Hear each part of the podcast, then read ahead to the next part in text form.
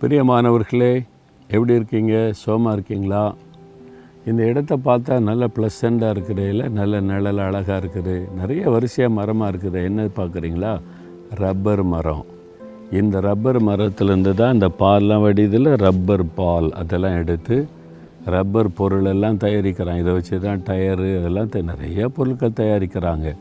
அதுக்கு இந்த மரத்துலேருந்து கிடைக்கிற அதை காயப்படுத்தி இந்த மரத்தை பார்த்தீங்களா? காயப்படுத்தும் போது தான் அந்த பால் வடியும். அப்படி தான் அந்த ரப்பர் எடுப்பார் காயப்படுத்தும் போது நம்முடைய உள்ளத்தை யாராவது காயப்படுத்திட்டா நமக்கு இது மாதிரி காயங்கள் ஏற்படுத்தப்படும் போது ரொம்ப சோர்ந்து போயிடறோம்ல ஆனால் நீங்கள் சோர்ந்து போகக்கூடாது.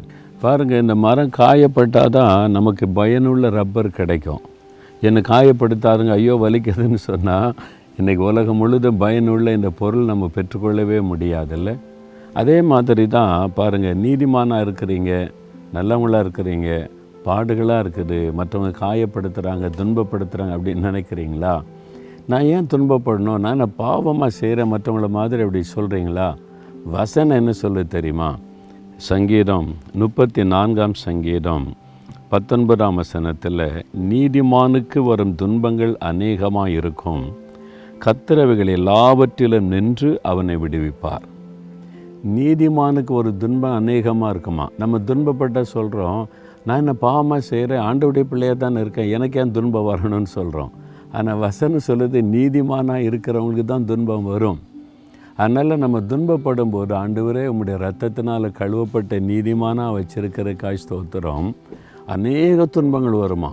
ஒன்றும் இல்லை வீட்டில் வெளியில் எங்கே போனாலும் துன்பங்கள் வரும் நீதிமான்களுக்கு. ஆனால் கத்தர் அவைகள் எல்லாவற்றிலும் நின்று விடுவிப்பார். ஒன்றும் உங்களை மேற்கொள்ள முடியாது ஒன்றும் உங்களை அழித்து விட முடியாது. கத்தர் எல்லாவற்றிலிருந்து விடுவிப்பார் அப்படின்னு வசனம் சொல்லுது.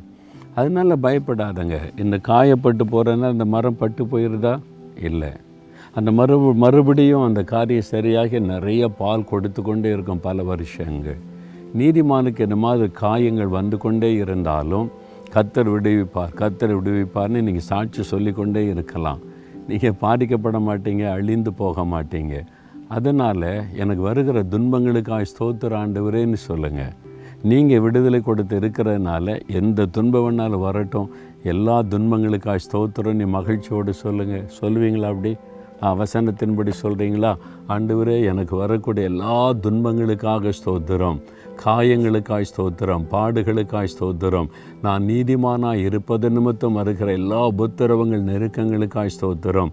எல்லாவற்றிலும் நின்று நீங்கள் விடுதலை கொடுக்கிறதற்காக ஸ்தோத்திரம் ஸ்தோத்திரம். இயேசுவின் நாமத்தில் ஜெபிக்கிறேன் துதிக்கிறேன் பிதாவே. ஆமேன் ஆமேன்.